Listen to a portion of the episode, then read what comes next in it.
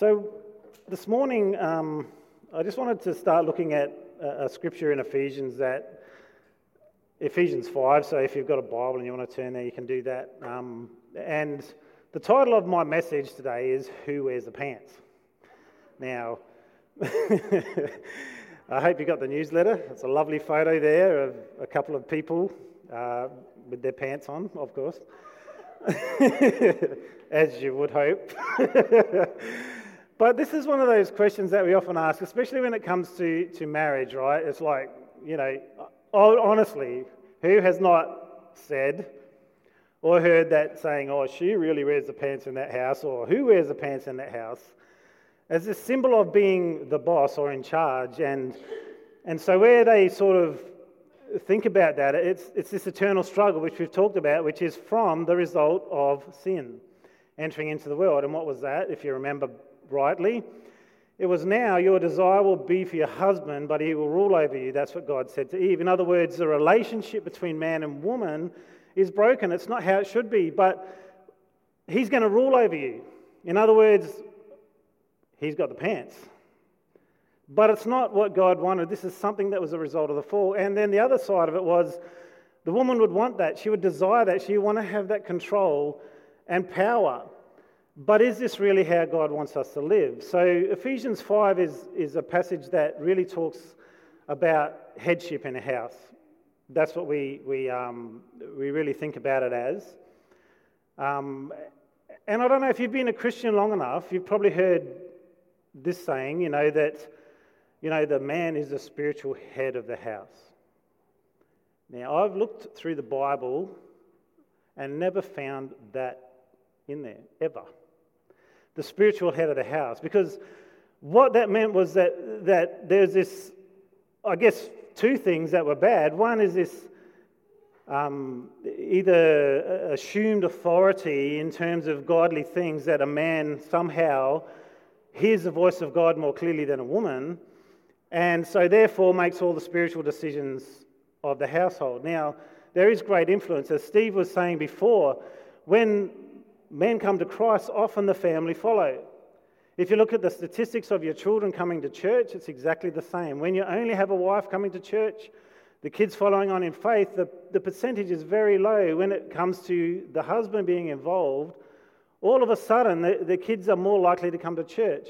And that's a lesson for you guys out there who are, are men that are slack, that, that just want your wife to do all the spiritual lifting in your household, even though you're the spiritual head. But I cannot find anywhere that God says the man is the spiritual head of the household.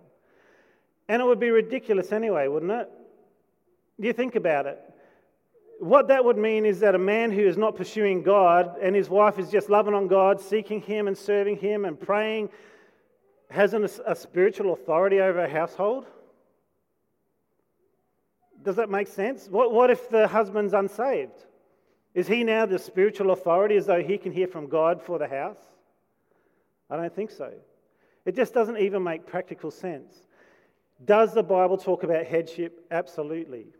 But what I want to do is sort of unpack that a little bit this morning as we look through Ephesians and put it in context of what, what does headship actually really mean?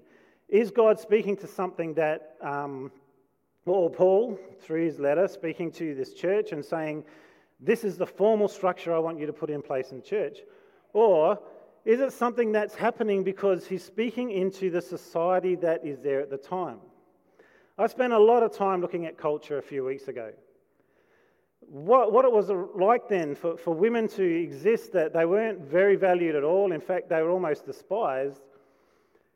And that is significant in what Paul is writing because we will read it today often as this hierarchical arrangement that God's put in place in the church, and Paul's writing into it. But at that time, the structure of the household is not like it is today. So I've got the whiteboard there. I'm just going to bring it over. Hopefully, you'll be able to see what's on it. Um, to just show you what the family was like into which this letter was written in Ephesians. I need a quieter whiteboard. Okay, can people see that? All right. So this is called the Pater Familias. And Greek. Nick the Greek knows what it means. Basically, a father led family, right? And usually, this is how it was set up in, in, in Ephesus, right, at the time where he's writing this. So, normally, 20 to 30 people are in this family. All right, at the top, you had the pater, or the F, father, and he was the god of the house, right? So, think about this this is the structure that's being written into. And what Paul is about to write is actually very um, uh, countercultural to what is happening in the family. We are looking in our culture, right? How do our families work? Most of them are fairly sort of, um, yeah, blended, messy, all sorts of things. There's lots of things happening. And, and there's not really this same power, power structure as was back then, but I want you to really think about this. The father was at top, the wife and kids there, and probably they had mistresses and stuff like that if, if they weren't Christians. Old soldiers, so there was a lot of old soldiers that fought in wars and stuff like that, um, that, that would be, respond, be cared for by the P, pater, of this family. And then at the bottom you had slaves. The structure was very well defined. It was very hierarchical. So, in other words, what would happen is the men would eat first, the women would serve them, and they could possibly sit in the same room while they're eating, or they might be told to get lost. Get out, you're not eating with us. All right? Slaves, well, they were just like dogs. You could basically do whatever you wanted with them. Um, they were there for your benefit. And the old soldiers are just caring for them, so they're probably just, you know, those hangers on that you get at parties. They're just there. no one really cares, but someone's got to feed them. All right. Maybe that's just my parties. nah, not really. So think about that as a structure. And we're going to start looking through Ephesians 5 now. And what I really want to break down firstly is what does head mean in this passage? Because we can have all different ideas of what head might mean. And if we don't put it in the right context, we're going to get the wrong meaning. What do I mean by that? Okay. Head could mean my head. Yes? Head could mean like the head of a river the start of the river, the source of where it flows out of. Head might mean authority. Head might mean head them off at the pass, so you go around and you stop them where they're going, so you actually do it. Head could mean pressure from uh, a water tank.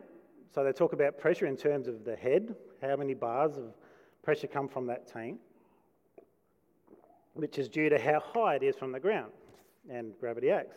There's lots of different meanings, right? So what I want to challenge is are we thinking of head in the right way? What does the Bible really mean by it? What does even Jesus being the head of the church mean? Because obviously he is our boss, right?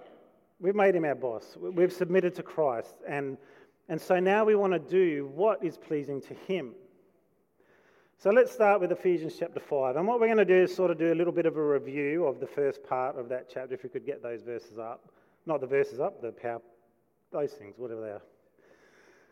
Dot points, thank you very much. All right. So, this is basically as we're reading through Ephesians 5 from verse 1 down, this is what it's telling us to do imitate God and live a love filled life like Christ. In other words, we're to be servants. Don't be greedy, idolatrous, or commit sexual sin. Our bodies do not belong to us, they belong to God. And sexual sin is wrong. God wants sex to be inside marriage with the person we're married to, and He doesn't want us to be um, promiscuous and doing things like that, all right? Don't excuse them either. This is another thing that's in that passage. Don't just say, yeah, it's all right. It's actually not all right. This is something that, that is actually damaging to your relationship with God because they do have eternal consequences. If you are worshipping, for example, any, anything else apart from God, you're an idolater and you're not really worshipping God. So, of course, if you don't believe in God and worship Him, you don't belong to Him. So they have eternal consequences. Live wisely and please the Lord as you are people of light. Okay, so it starts off really talking about how is the attitude meant to be? It's meant to be like Jesus, right? And we know that Jesus was, or is, the name above all names. He's the greatest of all.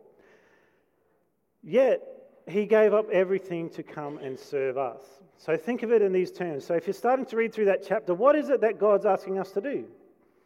He's asking us to imitate Christ. In other words, we're to have this heart of servantship like Christ to the point of giving our lives up as he gave up his life for the church. Now, this is how we think of authority. I'm just going to sort of set this up a little bit. The authority is in charge and they get all the benefits, right? And yet, Jesus, at one stage, and, and um, he actually came and washed the disciples' feet. His position as head, he was washing feet. And so, what he'd done was humble himself and came down to serve people.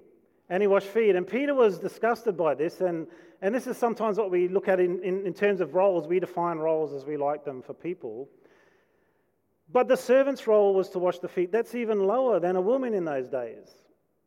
That, that, that was their role, yet Jesus came down and he washed the feet of the disciples. He humbled himself to that point to serve, to lift up. And that should be our attitude as well, to wash the feet of others. Did he have a position that he should be doing that? Not at all. Yet he gave up everything he had because he is the source of life for everybody and he washed the feet. And Peter was indignant, one of the disciples, and he said, Jesus, you cannot wash our feet. And Jesus said, If you don't let me, it's bad. So just let me do it. And of course, Peter, being how he is, he says, Well, just wash all of me, God, Lord Jesus. It's funny how we do that sometimes too, isn't it? But he served to the point of becoming a slave at that time. So we're going to now read through um, the rest of Ephesians chapter 5, and we're just going to read through this. So, verse 18 to 20, because this is setting up for what it looks like in the house. All right, we're putting this together. Don't be drunk with wine, because that will ruin your life. Instead, be filled with the Holy Spirit, singing psalms and hymns and spiritual songs among yourselves and making music to the Lord in your hearts, and give thanks for everything to God the Father in the name of our Lord Jesus Christ. So, for us as, as Christians, instead of living the other way with sexual immorality, and sometimes we, it's interesting, the verses even that Shannon read out this morning, you know, don't, don't do what people do, do different. Instead of going to the nightclub, spend some time in worship. Instead of um, be engaging yourself in sexual sin, how about you gather together and encourage each other in the Lord and give thanks to God for everything? How about you do that instead? Let's go on to the next verse. And further, submit to one another out of reverence for Christ. Okay, I want you to hold that thought there. What are we called to do? Because this is, then goes into the relationship between husband and wife. How it is often read as we read through these scriptures is that the woman has to submit, and it stops there. But right before that is this little bit of a verse right here. Further, so apart from living in the Spirit, submit to one another. Who's to submit? Everyone. To who? To one another. And especially in marriage, this applies. It's not like we then get to marriage and it's not like, no, wives and husbands don't have to submit to one another. The woman has to submit. Now, some of you will be out there going, well, that sounds really harsh, but that's the way we think sometimes. It really is. The, this is how we will read what we're about to read. The husband is the boss of the wife, he's the ultimate authority in a family. But it's not about that. So when we look at Jesus, the authority is gained because of his servant hearted nature that changes us. And look what we're doing it for. We're submitting to one another out of what? Reverence for Christ. So, what he's saying is that when our attitude begins to change and we start to look at each other as the ones we love and that we, we should submit to, now submit. Again, we read that, and what do we think? We think just give up all your rights and just do what you're told. That's submit, right? But it's out of reverence for Christ. And as we look a little bit later, when it talks about submission to each other, it's how the church submits to Christ. How does the church submit to Christ? Does Jesus come down and, and tell us, you have to do this, put his foot on our head and say, come on, follow me? How do we submit to Christ? We make a decision in our heart that we're going to lower ourselves, we're going to lower our dreams and desires for the sake of another, which is obviously Jesus. And so when we're talking about submission to one another, it's exactly the same that we are putting aside our own selfish motives and starting to think more about us. What's good for us?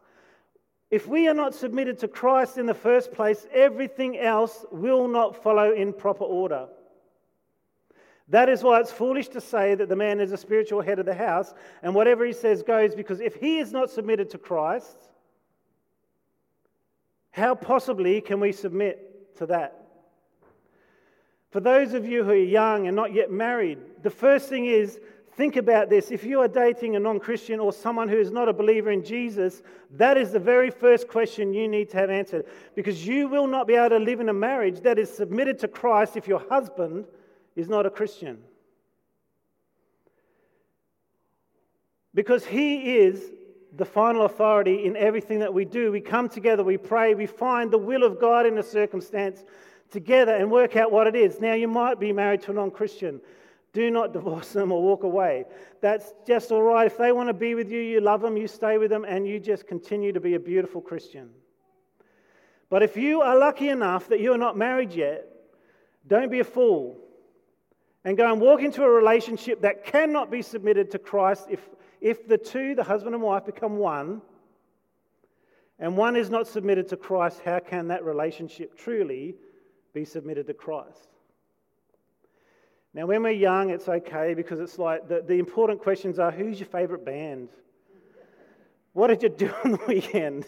Things like that. They're, they're important questions, right? Oh, they're so funny, they're so muscly, they're so good looking, they play sports so well. Whatever it might be. These are the things, the questions that absorb our mind. But I tell you what, once you start to think, think about something deeper, these are the questions that you need to ask. Are you a believer in Jesus? What do you think about abortion? What do you think about our kids going to Sunday school and growing up in church? What do you think about praying together about situations? What do you think about the things of God? What do you think about pornography? What do you think about, you name the list? Because there are a million things that someone who is not a Christian will not submit to that you should as a Christian as you're submitting to Christ. It's important, right? And probably there's some people out there that might have had a really bad, bad relationship because they did marry a non Christian.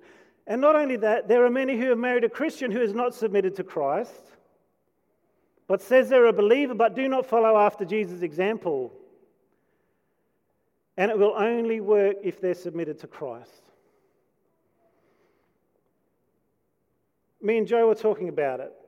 But we'll, uh, read the next verses. It's important. Okay, please go on. For wives, this means submit to your husbands as to the Lord. That's fair. In the Greek, that, sec- that submit is not there. It's for wi- uh, wives to your husbands, is how it's actually written. But we do read back up to the submit. So this is what I'm saying. For wives, this is what it means.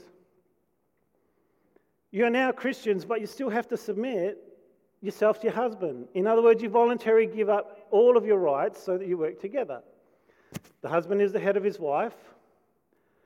Sorry, submit to your husbands as to the Lord. Okay, so willingly, how do you submit to the Lord? Willingly. Say, you know what, I'm going to work with my husband. I'm not going to be independent.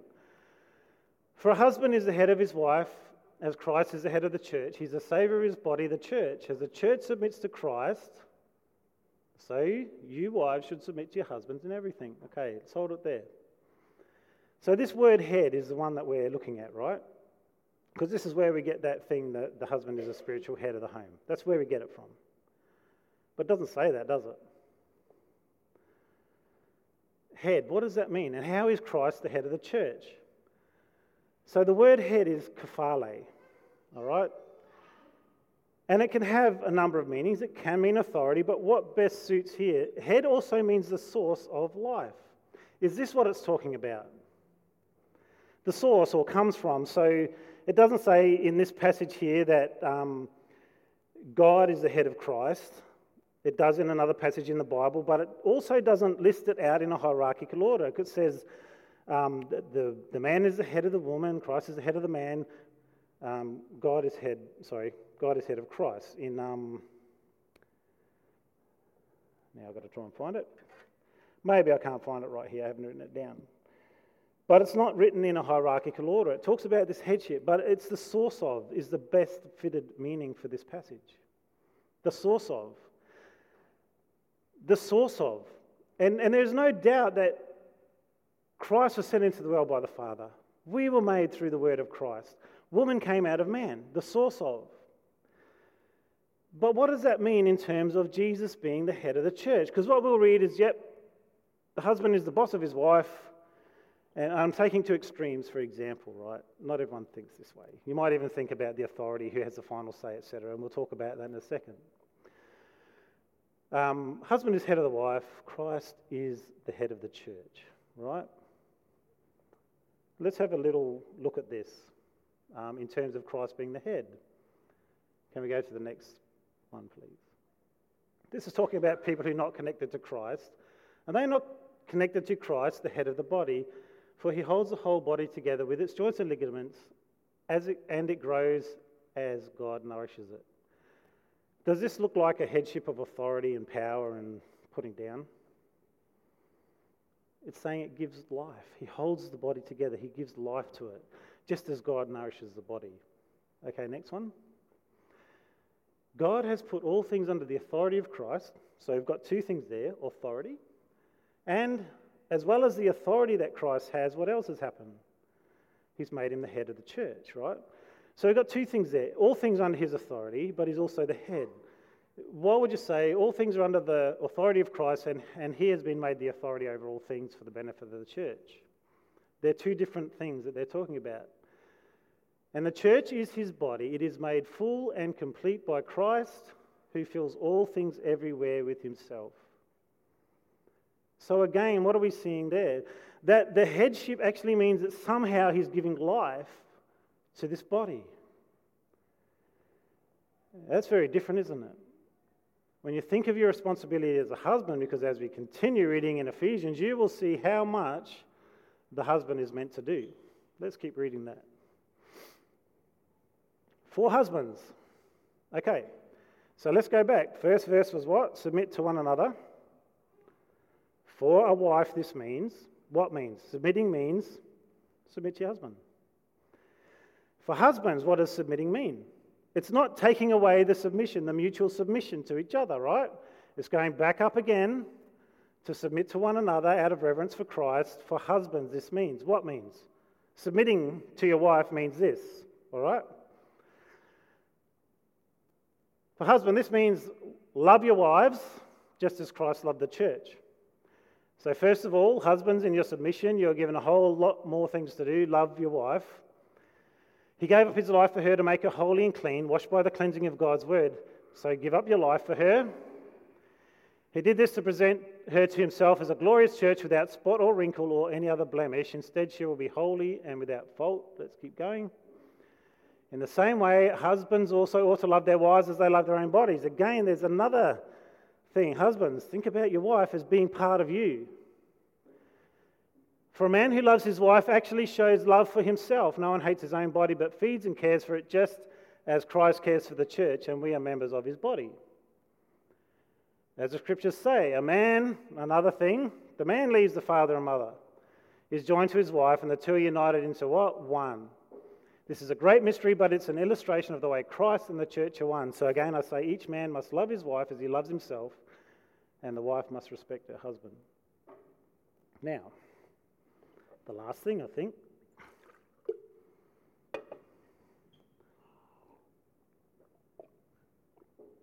Here's the difficulty. We often get this, this question well, who has the final say in the marriage? This is one of the questions that I often get. There has to be someone, doesn't there? Well, how about let us, let us let it be Jesus? has the final say. But I was talking with Jo about this, and she said, Neil, I actually feel really secure to know that if there's a decision to be made, I can say, Neil, what do you think we should do? Nothing wrong with that. And I said to her, I agree with you. I said, but that can only work if I'm submitted to Christ. If I'm not submitted to Christ, my decision will not be based on the best thing for her for a start. Because what's the man asked to do? Give up his life for his wife? In other words, I'm meant to make sure that Jo is prospered and Jo benefits, just as Christ is made the head of the church for the benefit of us. That, that if I'm going to be a source of life, the head of, the source of life for my wife, then I've got to think differently. It's not about me having the final say in anything, because honestly, not all men are smart. Not all men think clearly, just as not all women do. Not all men are submitted to Christ, just as not all women are, and we need to submit together to Christ because we are one. Does that make sense? And so I said, that's absolutely fine. And it may be that that's just totally your choice as a family. If that's how you like to operate, and, you say, you know what, I want the husband to be the final say, great. That's not unbiblical. You've agreed together and you've said, we're stuck, you make the decision. Nothing wrong with that. But what if the wife is an accountant and knows all their finances very well, and the, and the husband goes and bets at the bookies, and, and she says, What are we going to do with this money? You have the final decision. He's going to the TAB. He's going to double the money. Good investment. But you can see what I'm saying? It's not like someone has to be in charge because they don't that's not how Jesus works. That's not how we work. And Jesus said to his disciples, This is how the world works. Those who are in authority lord it over those that are under their authority, but with you guys, it's going to be different. In fact, if you are in authority, the greatest is the least of all. The greatest is the one who serves. So even if as a husband you think you are the greatest, your position is now to serve which is exactly what this scripture is saying. And we can see why it's so radical when we think of this. A husband has final say in everything. In his household, he can put a slave, a wife, whatever he wants to death if he wants to, in this household. And Christ is coming in, and Paul is saying, Husbands, you need to change this. It's not about you being up here, it's about you loving your wife and giving up your life for her. That's radical when you are the dominant force in a household. Isn't that radical? But at the same time, he didn't want to upset the way things are working, and, and he didn't want ladies going, Well, that's it, I've got this newfound freedom in Christ. Blow you, mate, I'm out of here. He's saying, No, you also have this responsibility to submit as well. Submit to one another out of reverence for Christ. It's always about Him. And inside of that, as long as we're reverencing Christ, anything goes. You might decide the husband makes the final say. That's great. You agree on it. And, and sometimes that's what it is with us. But I do get input from Jo, sometimes when I don't want it. but it's good. she challenges the way I think. And if I was just let to run free, do whatever you want, I'll do some dumb things. I'll also do some good things. I'm not really, really hopeless. let's just straighten that up. But seeking God together, it's very different. Submit to one another out of reverence for Christ. So, who wears the pants?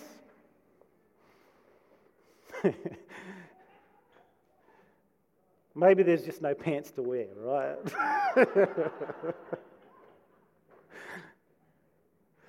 Maybe that's the key to true love, to true, wonderful, godly relationships, that everything is submitted to Him. Let's pray. Father, we just want to thank you so much for your goodness.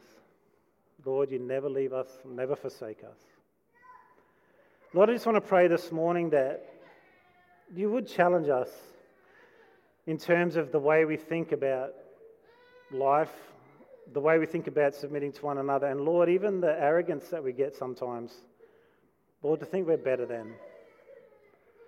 Just pray this week, Lord, as we go out into it, Lord, for your goodness to just be upon us and remain in us. In Jesus' name, Amen. Okay, guys, we're, we're going to have some music and singing, and you can stand and sing with us. Also, we're going to have the front open for prayer. We, we always do this in this church that if you want prayer for something and you're thinking, you know, I just need some prayer, come forward and get prayed for. There's no point sitting in your seat when you're desperate, right? And you're thinking, I just need prayer, but I'm too embarrassed, too ashamed, whatever. You know, like just come out, get some prayer. Let's see what God might do. Maybe it's healing, sickness for someone in your family. It really doesn't matter. You don't have to. What I'm saying is it's open for that. And maybe this morning you've been listening to this message and you're like, actually, I'm not even a Christian at all.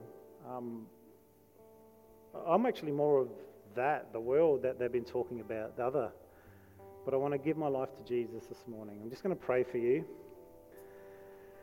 I'm just going to pray. If that's you, you just pray along with me. And um, come up the front afterwards or on your, on your chair, there's a card, a green card, with lots of different things. You can put your name and you might tick on the back, there's a box that says, I gave my life to Jesus. You might want prayer for something, tick that. You might want to get baptized, tick that box. And over there, there's a basket just near the door, a bucket as you go out. Dump, dump it in there and we'll get someone to get in contact with you. So I want to pray for you if that's you this morning. I'm just going to pray a prayer that just invites Jesus into your life. And if you do that this morning, make sure you talk to someone about it a friend, a, a family member, or come and talk to me. Even if it's not up here, just catch me in the cafe.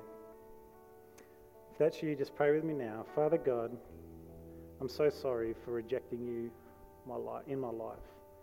Just pray now in Jesus' name that you would just come in. Forgive me of my sin. Lord, I want to be yours from this day on. I want to live for you. I believe Jesus died for me, that his blood was shed for me, and he rose again to new life so that I can live differently to how I am now. Come in today in Jesus' name. Amen.